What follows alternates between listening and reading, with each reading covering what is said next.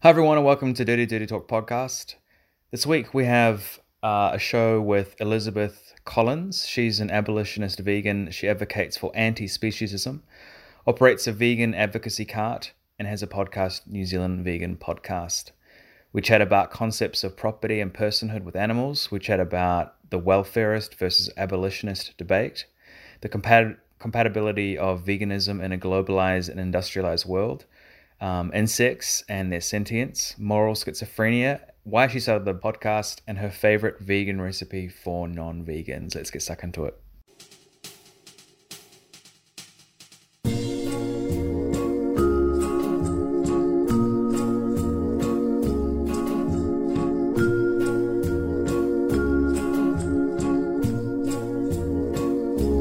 Cool. So welcome everybody to True in the Fat. This is the first show back for 2017. Yeah. My guest tonight is Elizabeth Collins. Elizabeth is an abolitionist vegan, advocates for anti-speciesism and runs a vegan street stall, has her own podcast, New Zealand Vegan Podcast. Welcome. Hello. Thank you so much for having me on, Mike. So first of all, I just want to put it out there, your podcasts are a great listen. They're fascinating and I've learned heaps from them. I think when I contacted you about coming on the show, I was like, oh, you asked me, oh, how'd you come across them? And I couldn't remember. I wish I could remember. I think I was just looking at New Zealand podcasts or something like that. But anyway, I've got a few friends who are vegans or who were vegans. And so I'm sort of know the perspective a little bit, but it's kind of like a quite in-depth approach to like the vegan perspectives. But one of the core values that you talk about a lot in your podcast is the concept, and it's like a key sort of value for veganism, is speciesism. Mm-hmm. Do you want to explain what speciesism is? I can do my best. It was coined in the 1970s, I think, don't quote me on that, by a person called David Nibert. I think that's how you pronounce his name.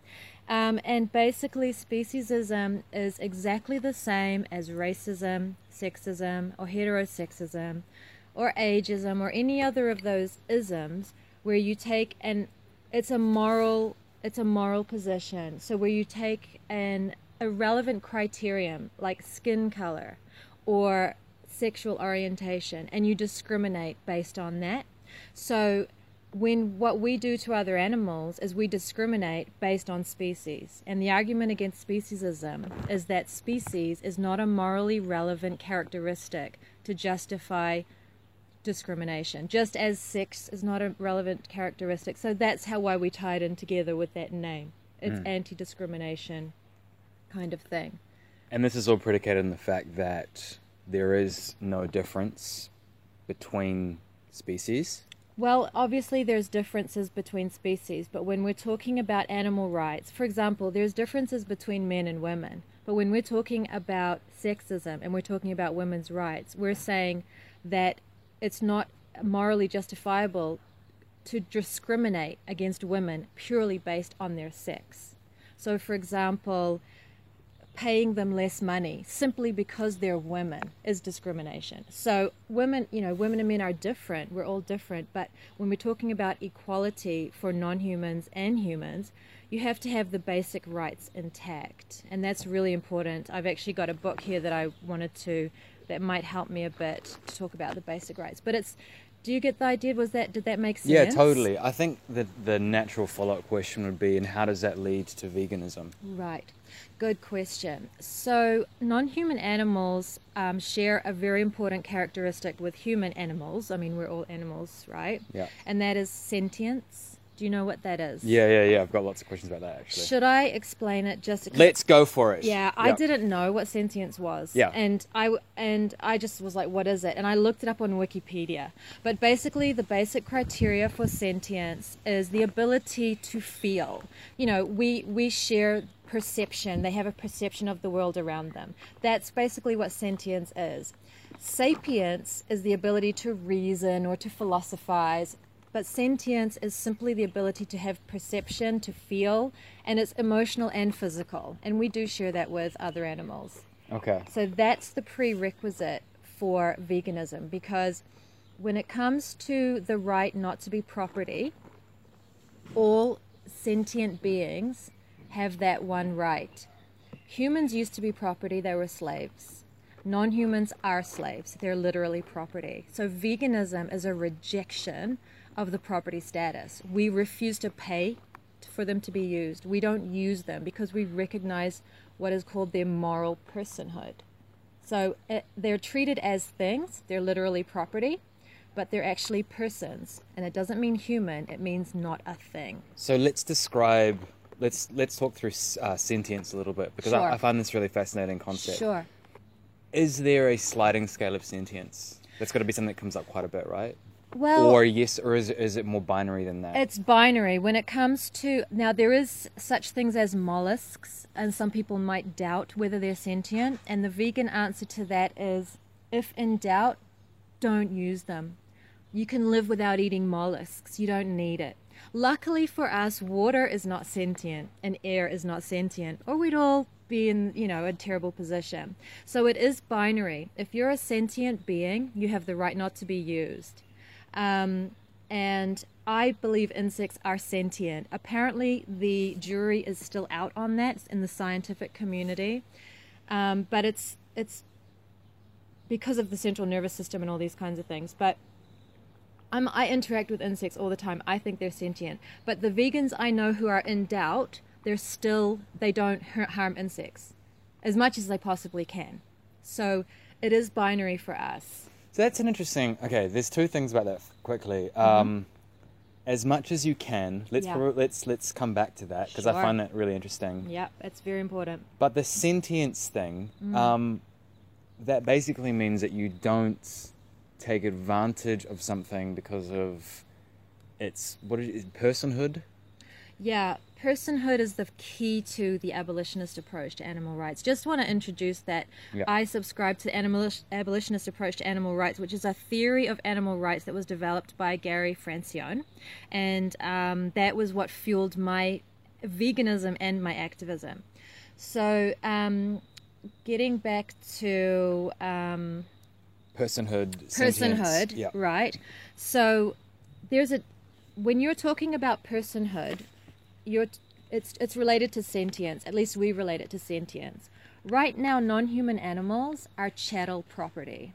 Okay, yep. So they're literally things in the eyes of the law. They are just as much of a thing as this glasses case or your car.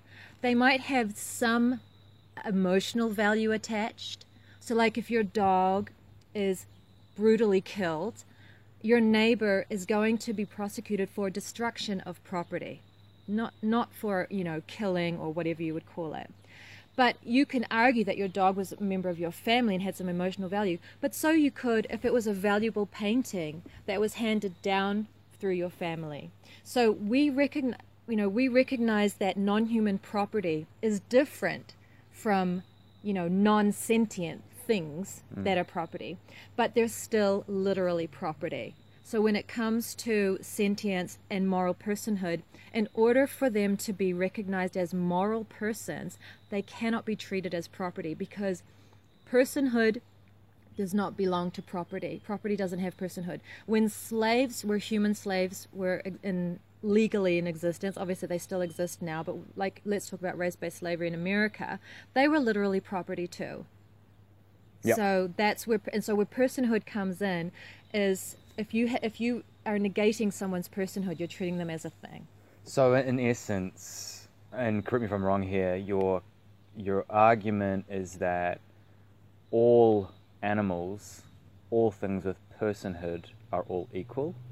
When it comes to the basic right not to be property, and when it comes to other fundamental rights. Let me explain. I've actually got a passage. Awesome. This is really, really important, and I really don't want to mess this up. Sweet.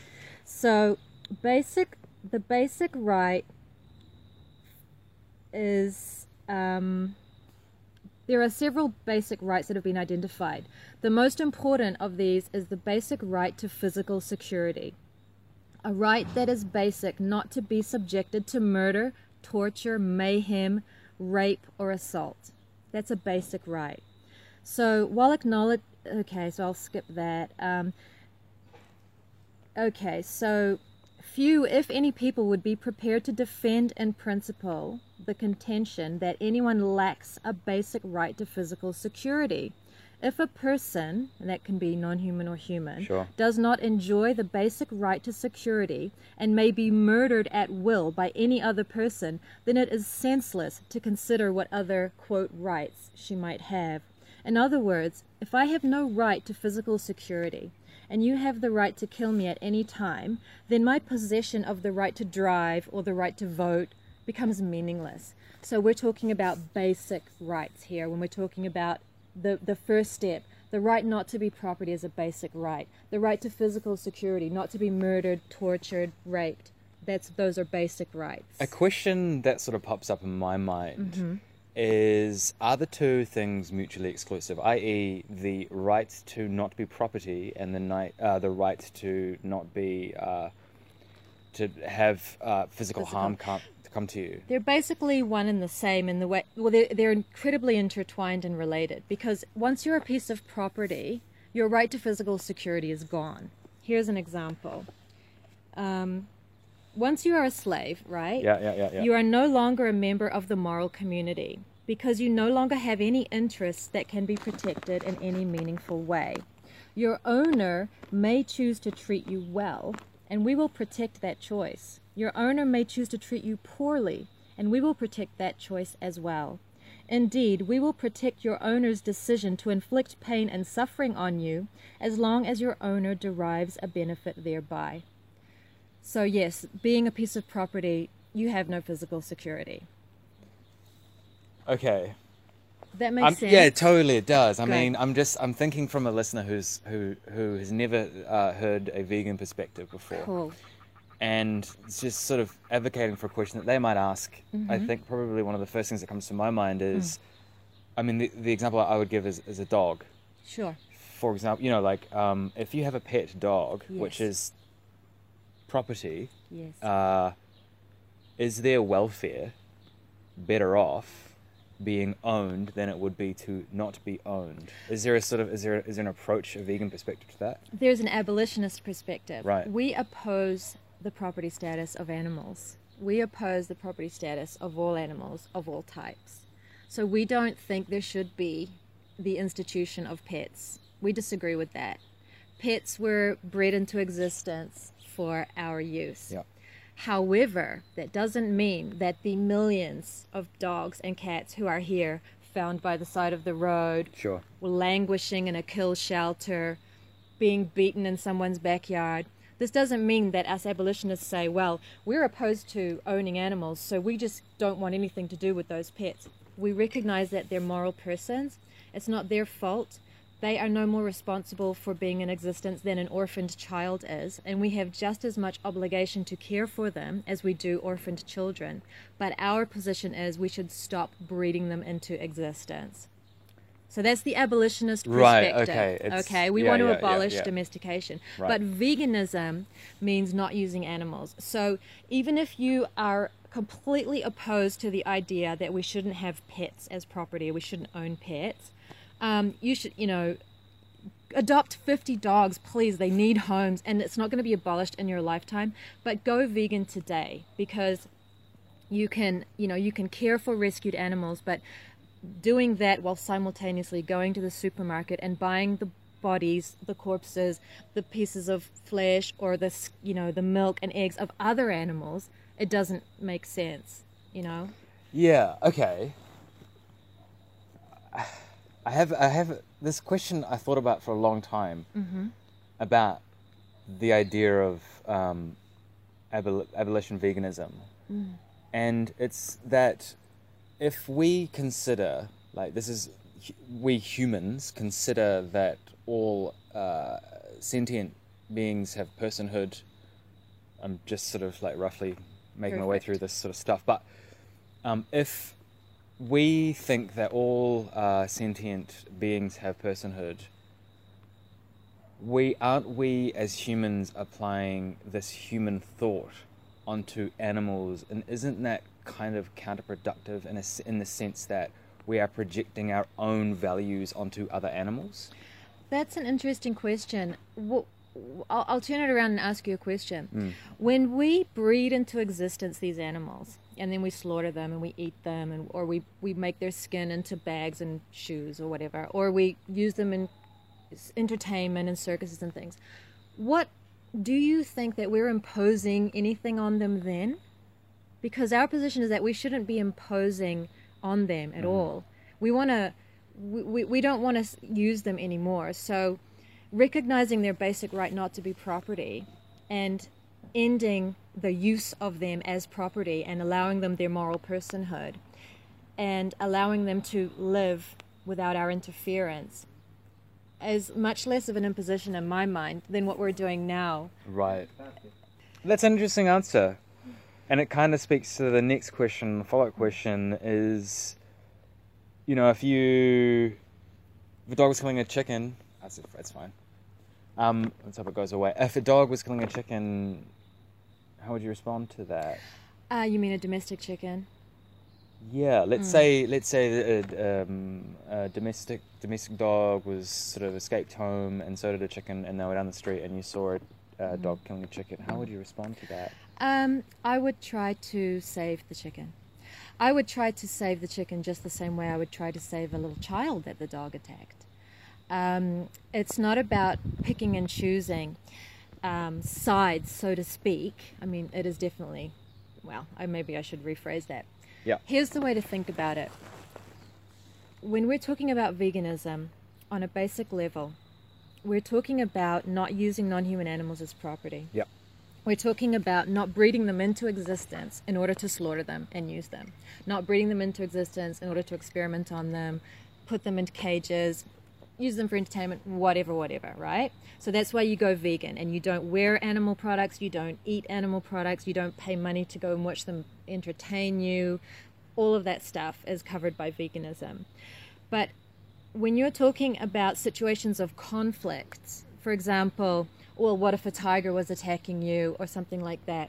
That's a separate issue. It's a completely separate issue. Because if another human was attacking you, I might take physical force against that human. Yeah. But does that mean that I can then choose to go out and just kill other people for fun or because they taste good? Right. So they're not related, okay? When we're talking about veganism and abolition, we're talking about abolishing the property status and domestication, and any situations of conflict that arise between us and other animals, however they come about, or between other animals, our pets and other animals, or whatever the case may be. Those are situations which you would hope to do the right thing, do the best thing you can, just like you would if it was humans involved, and you saw two humans fighting each other and one of them was killing each other. What would you do? I mean, what if it was your daughter and it was a man and you didn't know what else to do but you hurt the man? That doesn't mean that you then go out and enslave other people. Okay, I've just come in from a little bit of raining from outside, but I was saying earlier that a friend of mine works in cancer research, and he works in a lab, and this question must come up a lot. He has killed, and he is killing himself, thousands of mice in order to carry out this research. And as I said, this question must come up routinely for you. How do you respond? Okay, good question. It does come up. Not as often as you might think. Right, so Gary Francione, who is where I learned all my animal rights theory from, he says that when it comes to animal use, 99.99999% of our animal use is what he calls transparently trivial. So in other words, we don't need to eat them. We have no nutritional necessity. It's completely trivial. We mostly do it because we like the taste, or because we're ignorant about the fact that we don't need to eat them. But once you're educated on that, we don't need to wear trinkets made out of them. We don't need to put them in cages and dress them up and put them in circuses. It's transparently trivial. The one question that is the 0.001 that is not transparently trivial and might take a little bit longer to answer is vivisection, but it's still answerable. So I'll try to make it as succinct as possible.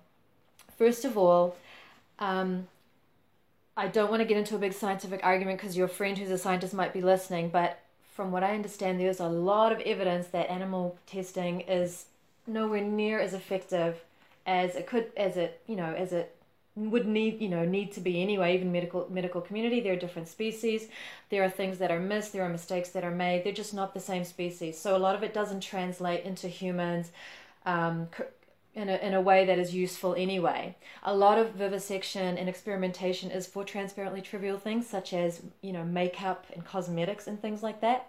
But let's say cancer research. I'll ask you a question. Maybe your scientist, your friend who's a scientist, can answer this.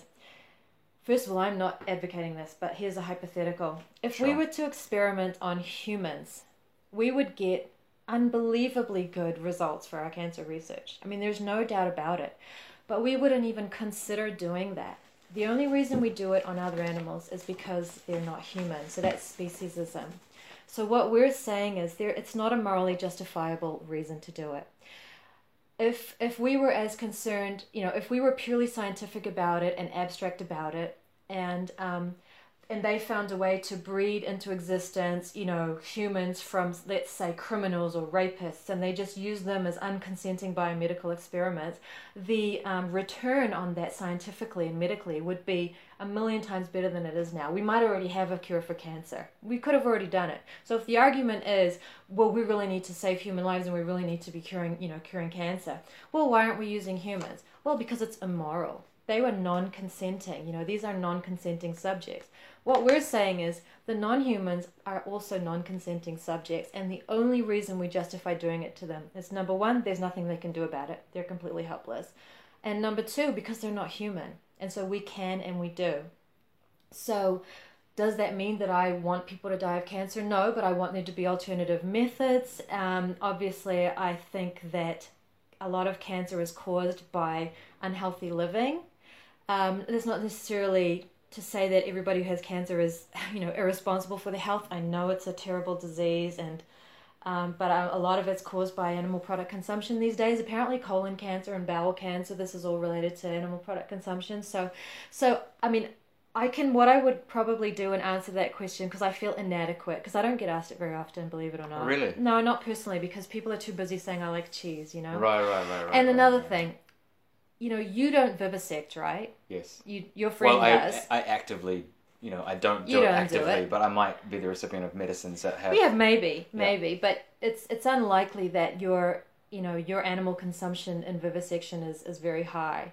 But you certainly eat 3 times a day, wear clothes, all those kinds of things. So even if you have doubts about vivisection, and I would like to put those doubts to rest, I would, you still... go vegan. Vegans don't use products that are tested on animals when it comes to any kind of cosmetic products. Like, we look for companies that don't do it, that are not doing it on any of their byproducts or the ingredients. We want to avoid that completely, and we do the best we can. However, if you're dying of a disease and the only medicine available for you is one that has been tested on animals, that's a conflict, like what I talked about. Remember how we talked about most of our animal use is not a conflict, most of it's trivial? That's not trivial, and yeah, you have to examine it. And then the choice, I wouldn't condemn you for choosing to live. If it was your child and you said, I want my child to live, that's a real conflict, So that's where it gets complicated. Personally, I have a slight heart condition. It's very minor. It's a faulty valve. I was born with it. It's called mitral valve prolapse. I learned, I read about it once I was diagnosed and stuff, and there would be an operation where, if things got really bad for me, which is unlikely, if I was on the sort of high end of the scale, I would have to have valve replacement surgery. And I'd have a choice of a synthetic valve, which would probably fail after 5 or 10 years, or a pig's valve, which would last forever. I would not do the pig's valve. I would not do it. I mean, I know that about myself. When it comes to other people's health and things like that, yes, it's complicated. And I've taken aspirin and Panadol. Back in the day, was that tested on animals? Yeah, maybe it was. So there are complicated things. I mean, animal use is so pervasive, and it's just so insidious that even though the morality is black and white for me, there are things which are, Gray. More complicated. Mm. Well, they're just more complicated. Yeah. But when it comes to basic animal use, most people don't use, unless you're really sick and you're involved in vivisection or you have cancer or something like that, then, but you can still eat vegan, and you know, do you know what I'm saying? Yeah, yeah, like, yeah, totally. I hope I answered that. I'll it's actually not sort of zero-sum game type thing where either you are or you are not, to the like degree where there is absolutely no way you can ever. Nobody exists without causing harm. Nobody. Yeah. But we want a world in which we are as much closer to that than we are now. So if we had vegan doctors and vegan scientists and vegan physicists and, you know, vegan everybody, we would all be saying we all have the right not to be used as unconsenting biomedical researchers. Let's explore that a little bit. What would a completely vegan world look like in your eyes? Well, I've dreamed it so many times. I could almost draw you a picture. Yeah, tell me about it. Right, so we would not have any domestic animals in existence at all. So there would be no farmed animals. There would be no pets, okay? But that doesn't mean that we would annihilate them all to make it happen. I mean, I've often thought about it. What would we do? Now, let's say everybody decided to go abolitionist vegan today. Well, we'd have this generation plus their babies plus the other generation. We'd have to care for all of them, you know, make sure they didn't breed. If anybody accidentally did breed, then... you know, we'd have to care for their children and prevent any more breeding. So let's say in 4 generations we were done with domestication if we all did a concerted effort. Then we would have to non-violently figure out what to do about all the animals who we've introduced, who are destroying habitats and destroying, you know, other animals. And we have a huge mess to clean up. So it doesn't get much beyond that for me because, I mean, my dream is like, you know, equilibrium in nature. We're living in as much harmony as we can, you know, recycling absolutely everything we can. In a nutshell, we would have no domesticated animals. We wouldn't be using any animals. There would be wild animals on the world, and we would do our best not to interfere with them and not to have conflict with them and to not destroy their habitat, not to destroy each other's habitat. And as to how logistically we do that with recycling and sustainability and things, well, that would take a... that takes the globe to figure that out, and I don't have the answers. Like I don't have the mechanics of it. I have the, but we all need to do it. I can't do it alone. One of the questions I get asked is what about, you know, what about pest animals as they're called, or what about, you know, pollution, or what about this? And I'm like, yeah, I'm just one person. You go vegan too, and then together, when we both take animal interests seriously, we can figure it out together, because we need everybody to be vegan in order for that to happen. But vegan world for me, number one, no more domesticated animals, bare minimum. No more pets, no more farmed animals, no more circus animals, no more vivisected animals. Yeah. That's a big start. Okay. Sure is. So we've kind of talked about abolitionist veganism. Do you want to describe welfarism versus the abolitionist approach, the sort of debate that's going on there? Yep, okay. Basically, the debate is pretty simple. Abolitionists campaign for veganism as the moral baseline. So, in other words, that is pretty much the only thing we campaign for, because, as I hope I've argued successfully in this interview, absolutely, veganism is the bare minimum before we can even begin to do anything else. And when it comes to recognizing the interests and the rights of other animals, if you're not vegan, you're not recognizing their interests. You know, maybe you're picking and choosing. So it's the fundamental first step for a person to recognize the moral personhood of other animals, and then there's a whole lot more to be done. Welfarism doesn't go for abolition. Welfarism goes for regulation. So we want to abolish the property status of animals, so we campaign for veganism, because veganism is about abolishing that property status, because it's about not using animals. Welfarism is campaigning for better treatment of the property that we use. So they campaign for bigger cages, no cages. They campaign for more humane slaughter practices, more humane farming practices. I use the word humane in a way that I would never, I mean, I don't, it doesn't work there, but that's what they call it.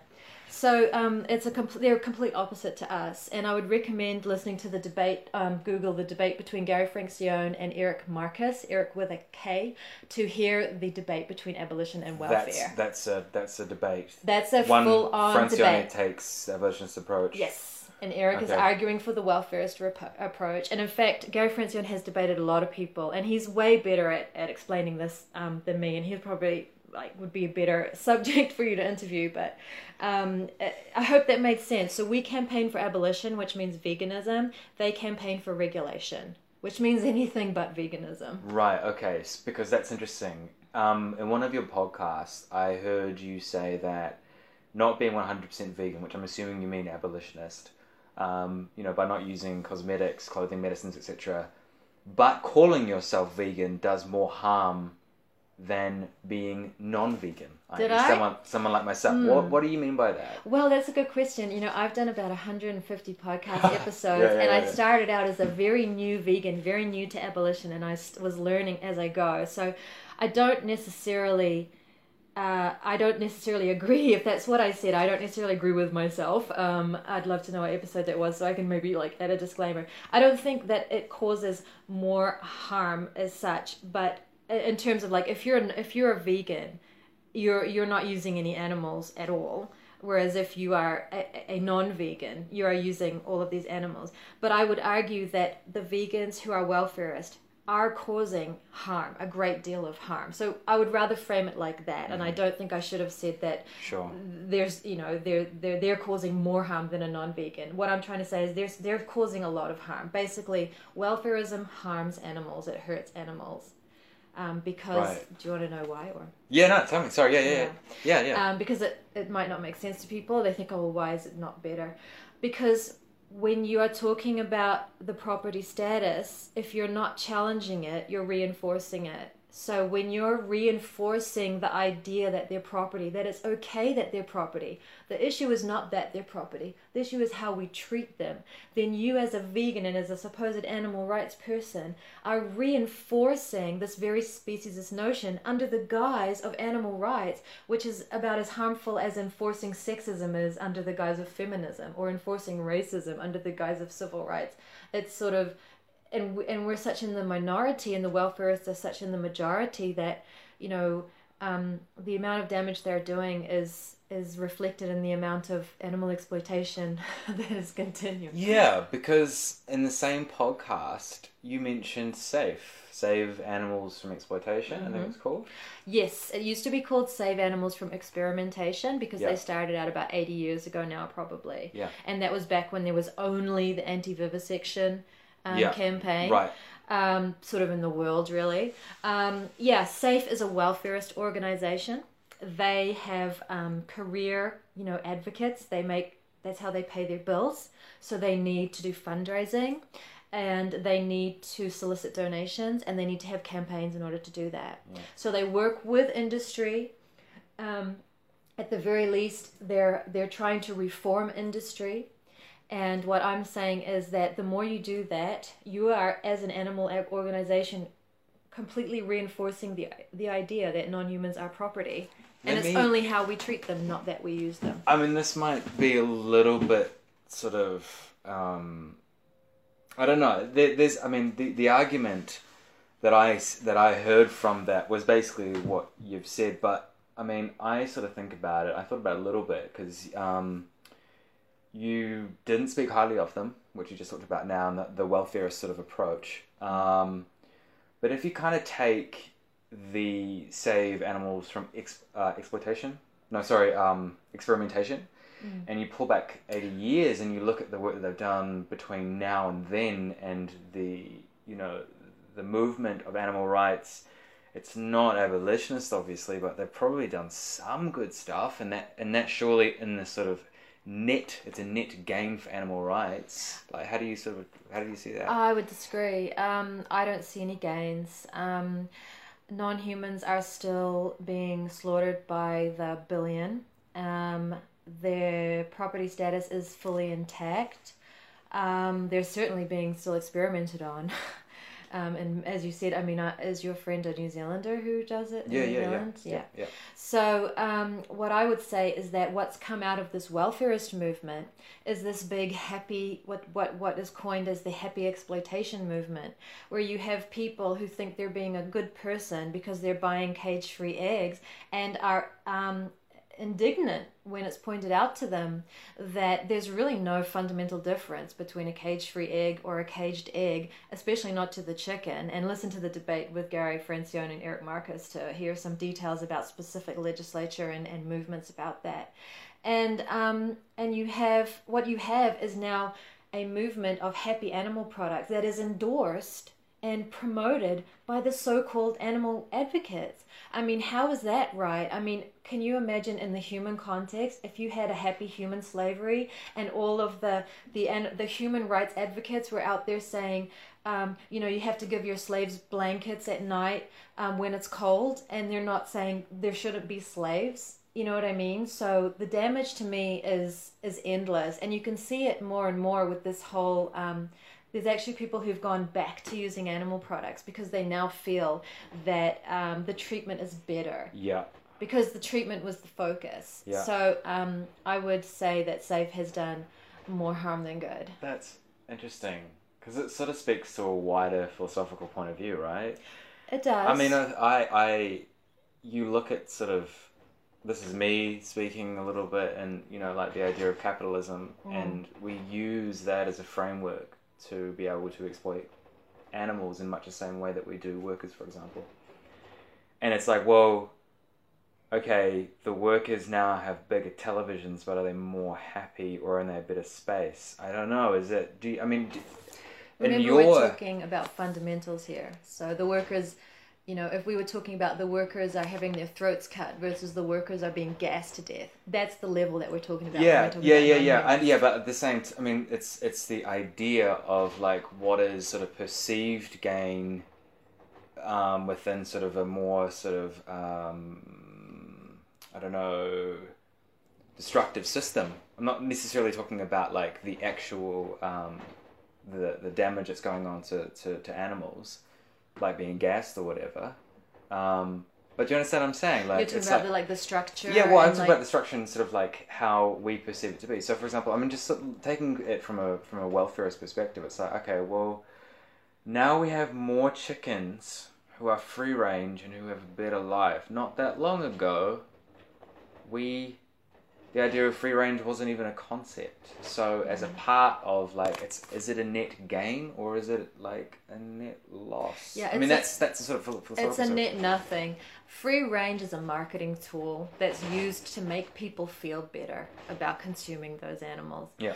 The legislature for free range is, from what I understand, they must have access to the outdoors. So generally, the way I understand it, is that there is a giant shed with, they're packed in just as tightly, maybe not exactly as tightly as they are in a cage, but they're still de-beaked, you know, they get their beaks sliced off because they still peck each other. And there has to be access. So at the very far end of the cage, there might be a doorway, and that is considered access. So remember, when we're talking about property and we're talking about legislature, it's all about protecting the property owner. Uh-huh. So we have to talk about the use of animals.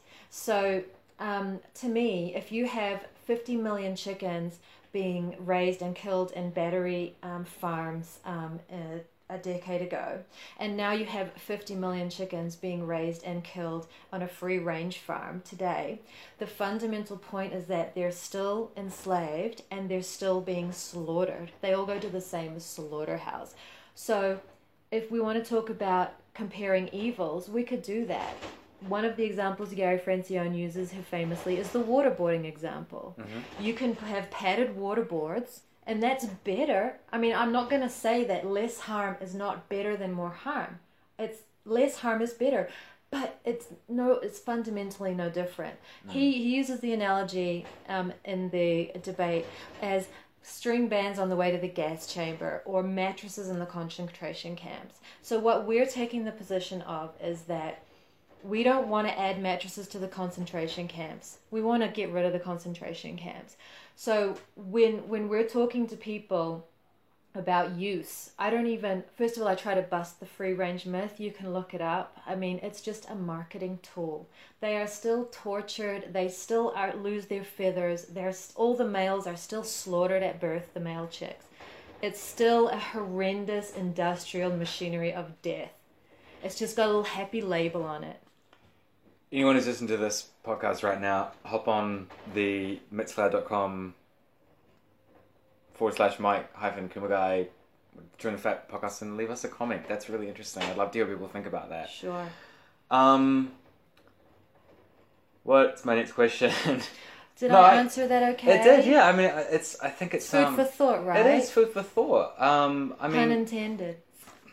Food, good food. I mean, as I say, from my point of view, I mean, I coming from like as a sort of neutral place where, you know, listening to your point of view on the podcast and stuff is fascinating because, you know, I don't hear this argument often. It's just when I've got a couple of vegan friends and they'll just say, yeah, I don't eat or eat animal products. I don't use animal products. But that you push them a little bit further on it and they'll just go, look, it's just a belief that I have and they probably won't push it that much further. Yeah. I'm sure there are a lot of people out there who, obviously, there are lots of vegans out there. It's an ethical thing first and foremost. But yeah, you don't often hear that, so it's really cool and interesting. But to sort of speak for the non-vegan listener, most of whom, you know, my audience probably won't be vegan. Probably. You know, they'd be like, okay, well, that's really interesting. You know, from my point of view, how about this thing? How about these things? You know, and yeah, the biggest thing is like it's like the lesser of two evils approach. Do you know what I mean? So but there's a third option. So there's option one, which is to buy the quote factory farmed, whatever that means. Option two is to pay for the happy label and kid yourself that it's actually any different. And then there's another option. Go vegan. Sure. So if there was only the two options, if in a parallel universe of hell, as I would call it, I am in a situation where I am forced to choose between a chicken who lived in a tiny, tiny cage or a chicken who got to run around on the grass before their throat was slit and they were slaughtered, and I had to only choose those two, okay, maybe I would choose the chicken who ran on the grass. Maybe. Yeah. But that's not the choice that we have. We have the choice to not use any chickens at all and to go vegan.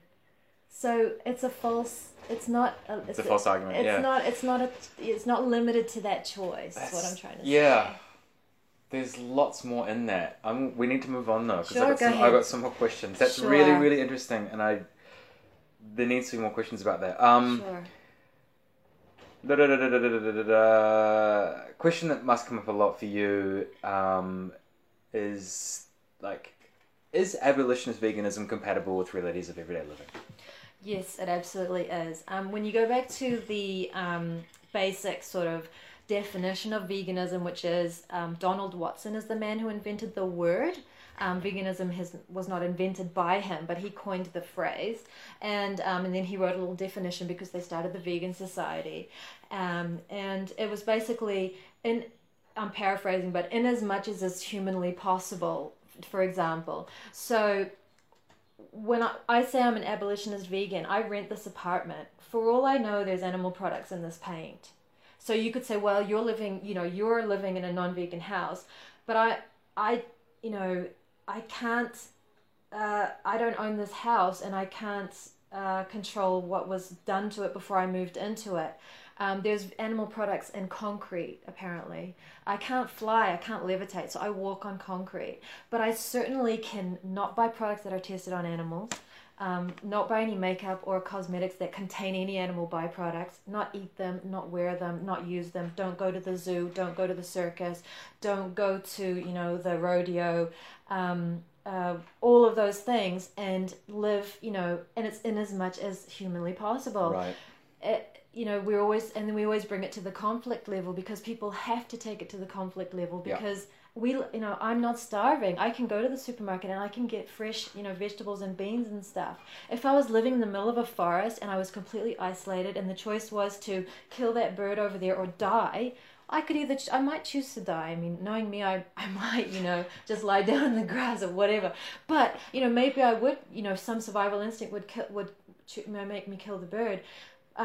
I mean, I'm going off on a tangent. No. But it is compatible with, I'm an abolitionist vegan, you know. I can't control the amount of animal products that are forced upon me at my job. I have a computer at home even, but at my job, the job that I have that pays my bills, there's computers there. They might have animal products in the plastics. I want a world where that doesn't happen. So I'm aiming towards a world where that doesn't happen, but I certainly don't go out and knowingly buy animal products unnecessarily, whatever. I hope that made sense. No, it did. Yeah, it makes sense. I have another question for you. Sure. And I'm going to quote you, so I'm not going to trip you up, but non-vegans are morally confused. That's what I heard you say. Do you want to tell me about that? Yep, well, the phrase that it comes from is moral schizophrenia. Yes, moral schizophrenia. Okay, so... remember, for all your listeners, I want you all to know, I didn't go vegan until I was 34 years old. And I grew up eating, I wasn't raised a vegetarian, I ate everything you possibly could imagine, wore leather, wool, blah, blah, blah, blah, products tested on animals, all that. And I didn't wake up one day and figure this out. I didn't have an epiphany and come to my, get all this knowledge. I had to be talked to, and I asked the same questions that Mike is asking me. I asked other vegans, and I had the same requests and the same thoughts and all that stuff, and then after being talked to about it, I learned about it, and I made total sense to me, and I went vegan. So that's just so you know, I'm not a genius or like anything like that. So basically I was morally confused. I thought I loved animals. I thought I was an animal lover. At the same time, I was paying for animals to have their throats cut so that I could eat them because they tasted good. Or I was going out and buying shoes made out of their skin because I thought they looked good. If that's not an example of moral confusion, I don't know what is. Do you know what I mean? So it's on different levels. We use animals insofar as it's convenient for us to use them. It basically means that, how can I put it? I wish Gary was here because I'd probably have to. I'll tell you what. I'll get a pamphlet. I've actually got an abolitionist approach pamphlet that basically, but here, the diagnosis, our moral schizophrenia. That's chapter 1. So I'll try to it'll probably be in the first sentence. Okay. On the one hand, we agree that it's morally wrong to impose... Oh, that's it. Okay, do you think it's morally wrong to impose unnecessary suffering and death on animals? Very few people would say they don't agree with that. In fact, most people say yes, they do. Yeah. Okay, so we all agree, apart from perhaps a very, very small percentage, that it is wrong to impose unnecessary suffering on animals. On the other hand, the overwhelming amount of suffering that we do impose on animals is completely unnecessary. Yeah. Okay. So he calls it moral schizophrenia just because it is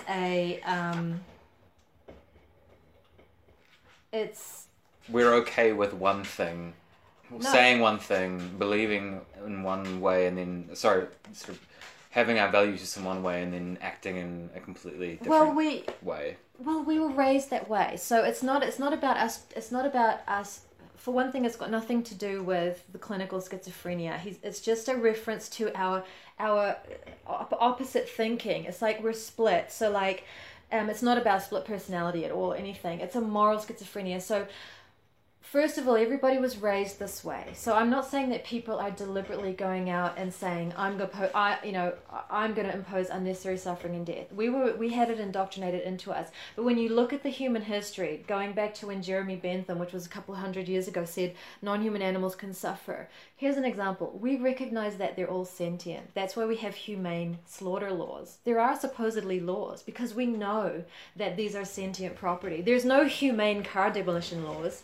It's not like you got to hit the car this way so it doesn't feel it as much. But we have these humane slaughter laws. So on the one hand, we recognize that they're sentient beings and that they feel pain and suffering. But then we turn right around and we do things to them that cause horrendous suffering to them. And we exist in a completely unaffected frame of mind doing that. So we'll go to the television and we'll say, look at that cute little baby lamb. Oh my God, mommy, look at the cute little baby lamb, little gorgeous little lamb.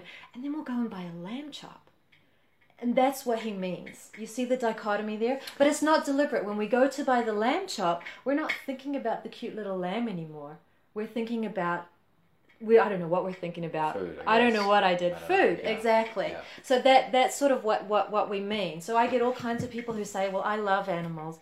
And I'm like, well, are you vegan? And they say, well, no. And then I say, well, what do you mean by love then? So yeah, it's an interesting one. Mm. I have a question. Now, it's a little bit contentious. Okay. But I did a podcast. So, you know, if it doesn't work out, we can just get rid of it. Mm-hmm.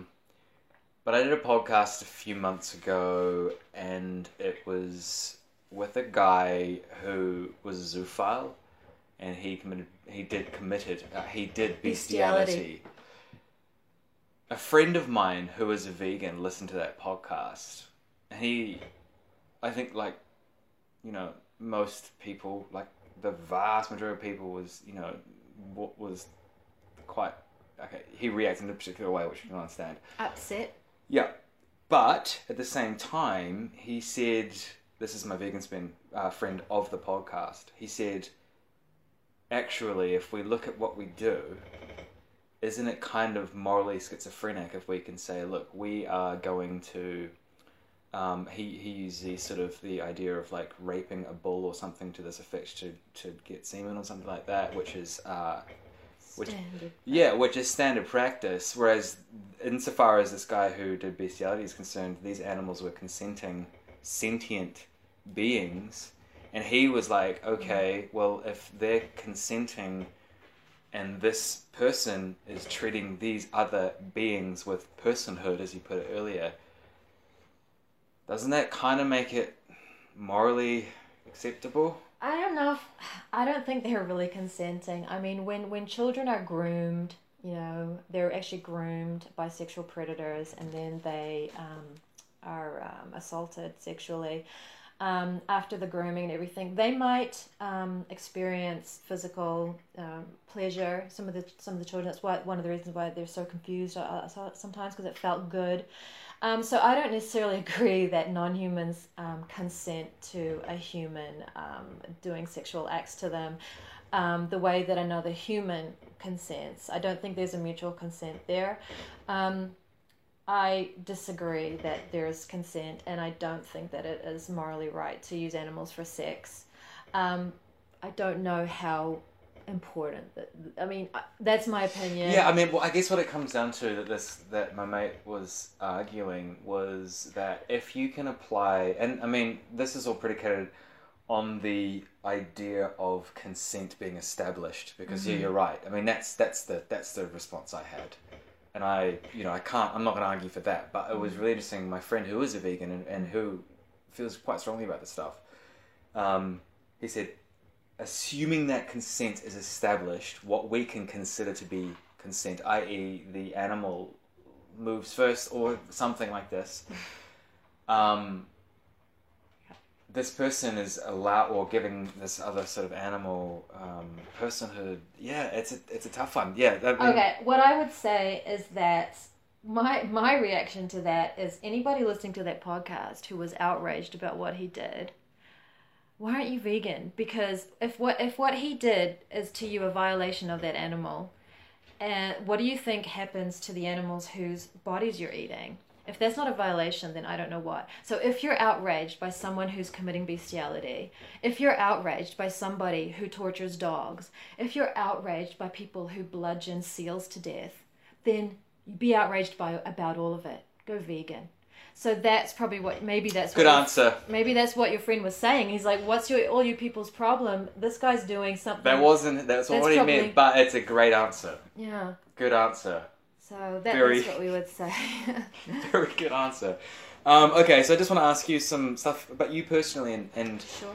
And your podcasts and the sort of practice that you sort of that you go through every day or sort of stuff like that. So what in your opinion is the best and worst aspects of being vegan? The best aspect of being vegan is knowing that I am finally aligning my actions with my belief in nonviolence and with my my morality. You know, I was one of those people who would have said, I don't think it's right to inflict unnecessary suffering and death on animals. So it's nice to feel consistent. I love how it's opened my world. Even something I'm talking about insects. Ever since I went vegan and I stopped viewing insects as my enemy, I have seen and experienced, you know, just the pure joy and privilege of seeing another life and not harming that life, not interfering with that life. You know, I actually wrote a blog, Facebook post the other day. The problem with insects is they're so vulnerable and we're so big and clumsy. So when I remove insects from my body or from my desk or my bed or something, it's not because I think I have a right to do whatever I want to them or because they disgust me or because they scare me like they used to. It's because I'm terrified of hurting them. But when I'm, you know, if I see an insect in a safe place in my house, I just enjoy leaving that insect alone, and the feeling of peace that gives me. So being vegan is it's like you've come together. It's like that schizophrenia, the moral schizophrenia, is gone, even though you didn't know you had it. And you can use whatever terminology you like, but it's gone now.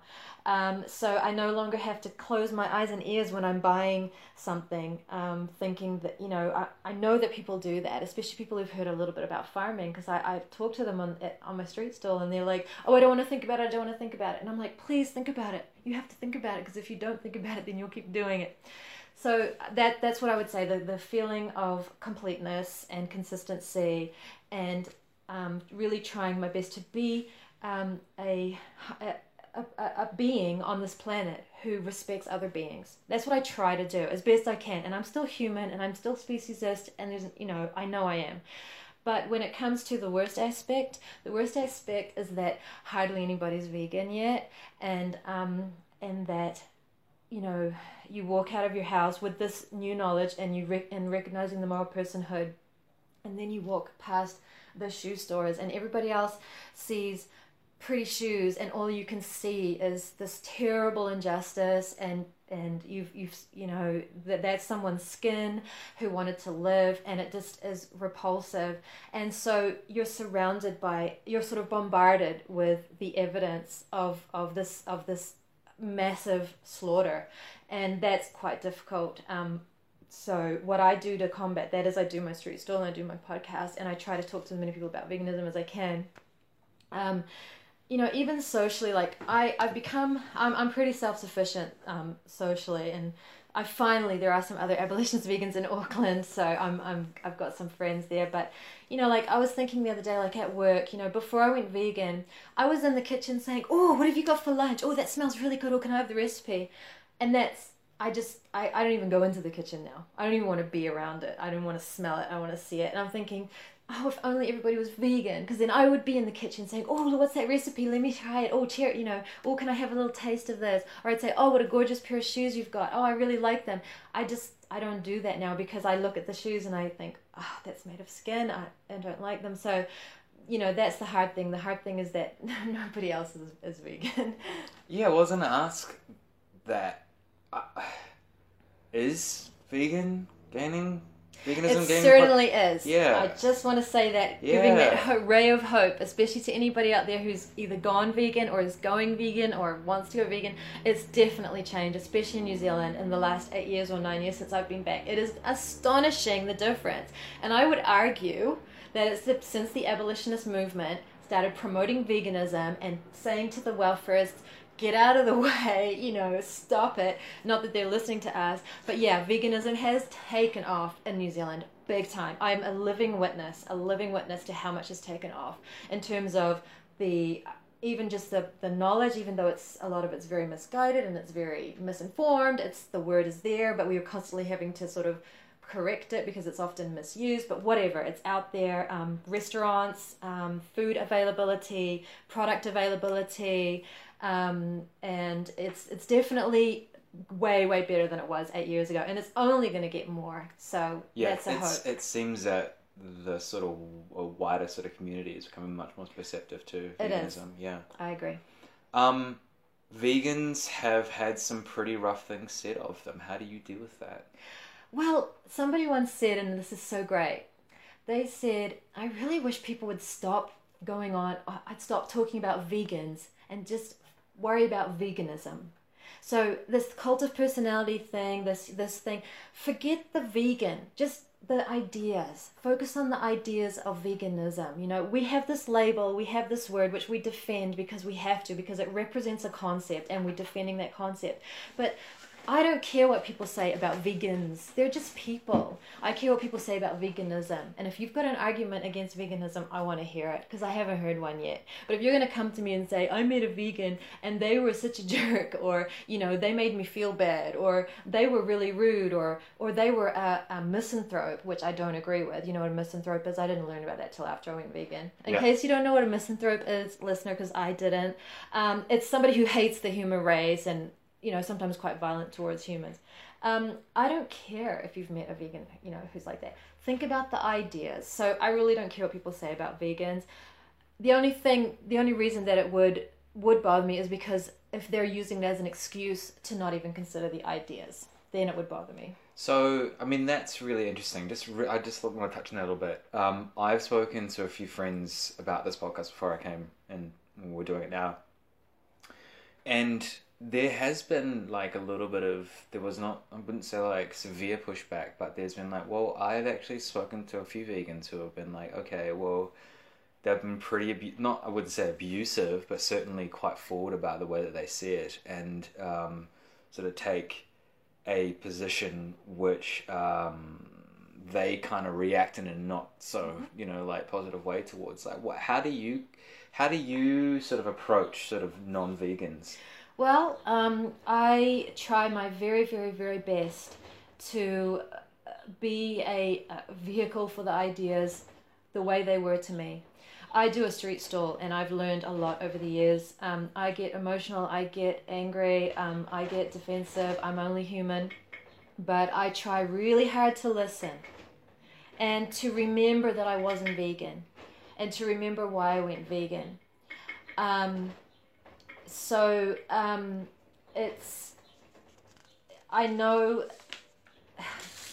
that people get defensive, and, you know, if you're advocating this the way I am, it's just like feminism. I'm a feminist as well. And I'd like to think, I mean, I'm doing my best to advocate for equality, period, human, non-human. So I support civil rights. I support gay rights, you know, obviously all of that. And, ask anyone in those movements whether there's vilification of them, they're told not to speak out. You know, anytime you speak out in a social justice movement, I don't care what it is, you're going to get called strident or militant, or, you know, you're forcing your ideas on me. That just goes with the territory, and you just be as patient and as non-violent. I'm totally against violence, so I be as non-violent as possible. Don't, you know, call names, don't, you know, don't put people down personally, focus on the actions and focus on the ideas. And that seems to work for me. And at the street stall, we've had some pretty intense conversations. I mean, bet you don't have. Get me wrong. Yeah. But, you know, for one thing, face-to-face is so much different than in writing. And as long as you listen and you hear what they say and you respond to what they say, not the way they say it. Yeah. That's really important. And it's not, you know, as a new vegan, I used to get so emotional. I just wanted to cry. My head was filled with blood because I'd been spending time watching all these gory videos, which I don't do anymore. I was just in turmoil, and a couple of times, I probably did get emotionally, you know, reactive. I think emotions are fine. Emotions are okay, but I might have been a bit. I wouldn't call it abusive. I've never been abusive. I mean, I'd like to think I have never been abusive, and I obviously don't condone that. Yeah. So, if you've got friends, again, you know, people use it as an excuse. Yeah, that's interesting. Yeah. They use it as an excuse to not consider the ideas. They say, oh, I met a feminist. She was ugly and she was loud and screechy. And it's like, either she was or she wasn't. But what about the ideas of feminism? What do you think about that? They don't want to think about that. So they point to the feminist and talk about her. Yeah. So deviating away from what the actual ideas are. Yeah. So let's talk a little bit about your podcast. What motivated you to start the New Zealand Vegan Podcast? Because I was filled with all of this desperate desire to talk about veganism and to get these thoughts out and to reach other people. And I wasn't having as much luck. This was back in 2008, 2009, because my family weren't interested. I have a very small family. I came back. I'd been away for a long, long time. I came back as a vegan. They're very, very accommodating. They're very respectful. They cook me wonderful vegan food, but they don't want to talk about it. At work, there's only so much you can do, but you're working, you're busy, and people get to a certain point, and because there's interpersonal dynamics, they don't want to talk about it. And then all the other vegans I was meeting were all welfarist, and it did not go well at all. That was something I could have learned from. I'll tell you what, my interactions with other vegans, some of them I'm like, oh, maybe I shouldn't have been. That I can say I wish I'd handled differently, because I used to get extremely outraged at them, because I'm like, you should know better. What is wrong with you? So that's interesting. Oh, I was worse. Yeah. That was when I would be maybe even rude. I hate to say it, but I might have even been rude to them, and I really hope I wasn't, and I'm sorry if I was. But isn't that interesting? Yeah, it is. But I can understand. This is what we talked about earlier. Yeah. But so I started my podcast, and it is a desperate need for therapy to talk. I had all these ideas. I was a new vegan. I was reading all of Gary Francione's books and listening to his arguments. I looked out in the world, and all I could see was welfarism, and I just had to get it out. So I just did a podcast, and I thought, if anybody listens, great. But if not, I feel better. And also, when you articulate things out loud, you can put the ideas in your mind. So I would go start my podcast with an idea, and I would work through that idea. Obviously, I'm a verbal, very verbose, as we can tell, person, and I work things out that way. So it was selfish. It was therapy. That's the main reason why I started it. Actually, that's really interesting, because when I listened to, and listened to a few of them, I was amazed that you'd get through an entire episode by yourself. Oh God, that's so embarrassing. No, not at all. Because I would run out of steam. But there was continuity of thought as well, because that's definitely how it felt when I was listening to it. Oh, thank goodness. Yeah, no, it was really interesting. It was therapy. It is therapy. Sorry, it's still ongoing, by the way, guys. It will be. Yes. Podcast. I do. I still do it. Not as much as before. Maybe I'm in a more balanced place. But it was definitely. It was, and I would react to things. I wanted to vocalize, my opposition. So when I would read something. And it was my platform as well. We all need a platform. And so make your own. People write blogs, you do a podcast or whatever. And that was also my platform. And that was another thing I use it for. Because, if nobody wants to listen to me, I'll just tell the air. Yeah. Okay, all right. So what's your favorite podcast, your most popular podcast? Let's run those two together. And how did the audience respond to those episodes? Sorry, what was your favorite episode? You mean that I've done? Yeah, personal. Yeah. Oh, the New Zealand Vegan Podcast. You mean in terms of people? Yeah, the most reaction you've got from a podcast. Oh, that's such a good question, because I don't really get a lot of feedback. Mm-hmm. And I couldn't even really name you one where I really did get a lot of feedback. Do you have a favorite episode yourself then? To be honest, it's going way, way back to my first and second. I like the beginning ones, because even though I say some things in there which I might say differently now or whatever the case may be, I don't really know.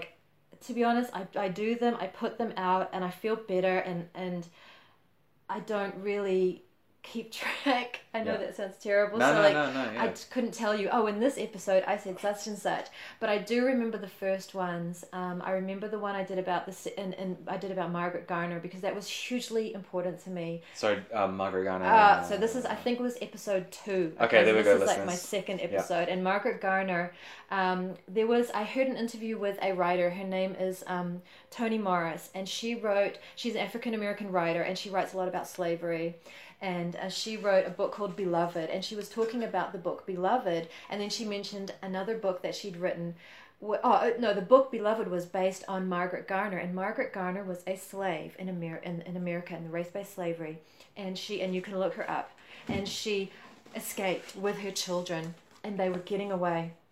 and they were on a barge or something, and then the slavers caught up with them, and she chose to murder her children. She threw her children overboard because the thought of going back into slavery, she was obviously, I would say, mentally, she was just completely and utterly distraught, insane, you could say, with grief and terror, and she murdered her children in order for them not to go back to slavery. Well, yeah. Okay, yeah. So the argument, this is the fascinating bit, there were two people. There were the regulationists, this is just like the abolitionist movement and the welfarist movement for animal rights. There was the abolitionists against slavery, and there were the regulationists.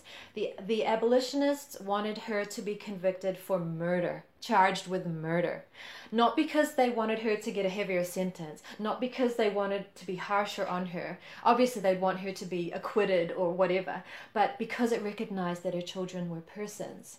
The regulationists and the slavers said it was destruction of property, which was a lesser charge, but that meant that her children were property, and the abolitionists said they're persons, she murdered them. So they lost, the abolitionists lost, and that she was charged with destruction of property. But do you see the ideological fight there? Yeah. And it was so profound to me, because that's, and it was so, and this is a terrible situation, and the abolitionists would have been, they would not have wanted this woman to suffer anymore. They didn't want her to be charged with murder based on their own nefarious or ideological, things. I mean, obviously they would want her to be treated and saved and acquitted and given therapy and help and everything, but they insisted it would be murder because otherwise it just, her children were pieces of property, and they said no. So that was, when I read about that and I related, and I just was starting to learn about abolition, it really, really brought it home to me. And so you talk about this in your podcast. And podcast #2, I'm pretty sure. Okay. Well, podcast #2, I think the listeners should go hunt for that one. Sure. That's interesting. Yeah. Isn't it? Ugh. I can only imagine what it would have been like. Yeah, it's crazy. Let's talk about the best vegan dish you'd recommend to a non-vegan. Right. Oh gosh, that is so hard. This is the hardest question you've asked me all night. Okay, I got asked at where I go to yoga for a recipe, and I thought and I racked my brains, and because they're yogis, I gave them one of my favorite dishes because it's easy to make and I love it and it's delicious and the ingredients are not too expensive, and it's basically a bowl. It's like a big bowl with quinoa and sauteed garlicky greens and lentils, and smothered in tahini sauce. So I actually made a little one-page recipe and gave it to them, and that was the one that I picked. So I'm happy to share that with your listeners if you'd like. Absolutely. I was going to say here, we'll find the recipe. Sure. Awesome. So it's like it's like a salad type. It's a hot meal. It's a hot meal. So okay, it's a hot meal, and you smother it with this warm sauce, and then you just eat it. It's just so yummy. But that is such a tough question. I mean, honestly. That's too hard. You have recipes on your podcast, don't you? I don't know if I've got recipes. I've got a Flickr. I've got a Flickr feed, which I've now turned into Instagram. I mean, this was back before. Yes. This was back in the old days, Jones. Yeah. But recipes I don't really have a lot of on my podcast, I don't think. Okay. And the Flickr feed, I used to do step by step. I'd take a photo of me like pouring in the water. I don't do that anymore. But yeah, recipes. Oh, Google. There's lots of internet is unbelievable. Yeah. Awesome. I guess just to wrap up, are there any major misconceptions that you see non-vegan seeing of like sort of a vegan perspective that you wanted to address at the end of this podcast? Wow. Yes, it is not about vegans saying we're superior and that we're better than you. In fact, I would argue the opposite. Abolitionists say everybody can be vegan and it's easy and you can do it today. So how is that superior? Because if I thought it was so special, I'd be saying, well, it's really hard. You can't do it. I can do it, but you can't do it. And that's another objection we have to the welfarist movement, where they portray it as this superhero, really difficult thing. And I'm like, how elitist is that? So you're saying your average Kiwi bloke can't be vegan. How insulting. Yes, he can. So that misconception that it's about a superiority, that it's about us wanting to be better, or that it's some kind of little badge of honor. No, no, no, no, no. I want you to be vegan just as much as I want you to be a feminist and stick up for gay rights and not persecute people of color. That's all it is. It's just basically let's have equality. And it is a concept that's represented by a word, but yeah, that I don't like. Self-righteous and superiority. No, no, no. You can be vegan today. It's easy. There is nothing superior about that. Awesome. Thank you so much, Elizabeth. It's been a pleasure. I appreciate you having me on. So yeah, you need to listeners, you can go to Elizabeth's podcast, New Zealand Vegan Podcast on blogspot.com. Absolutely give it a listen. Really cool, and I love local podcasts because there's not that many that I've seen. There's a few, yeah, but they all seem to be sort of hogged by big, not many independent podcasts. So. No, and anybody can do a podcast, so that's right. Yeah, I'm doing one right now. In fact, exactly. Anyway, thank you again so much for coming on the show. I might be up again at some point because I'm sure there's going to be a lot of feedback on this one. Sure, I'd welcome it. Awesome. Thanks.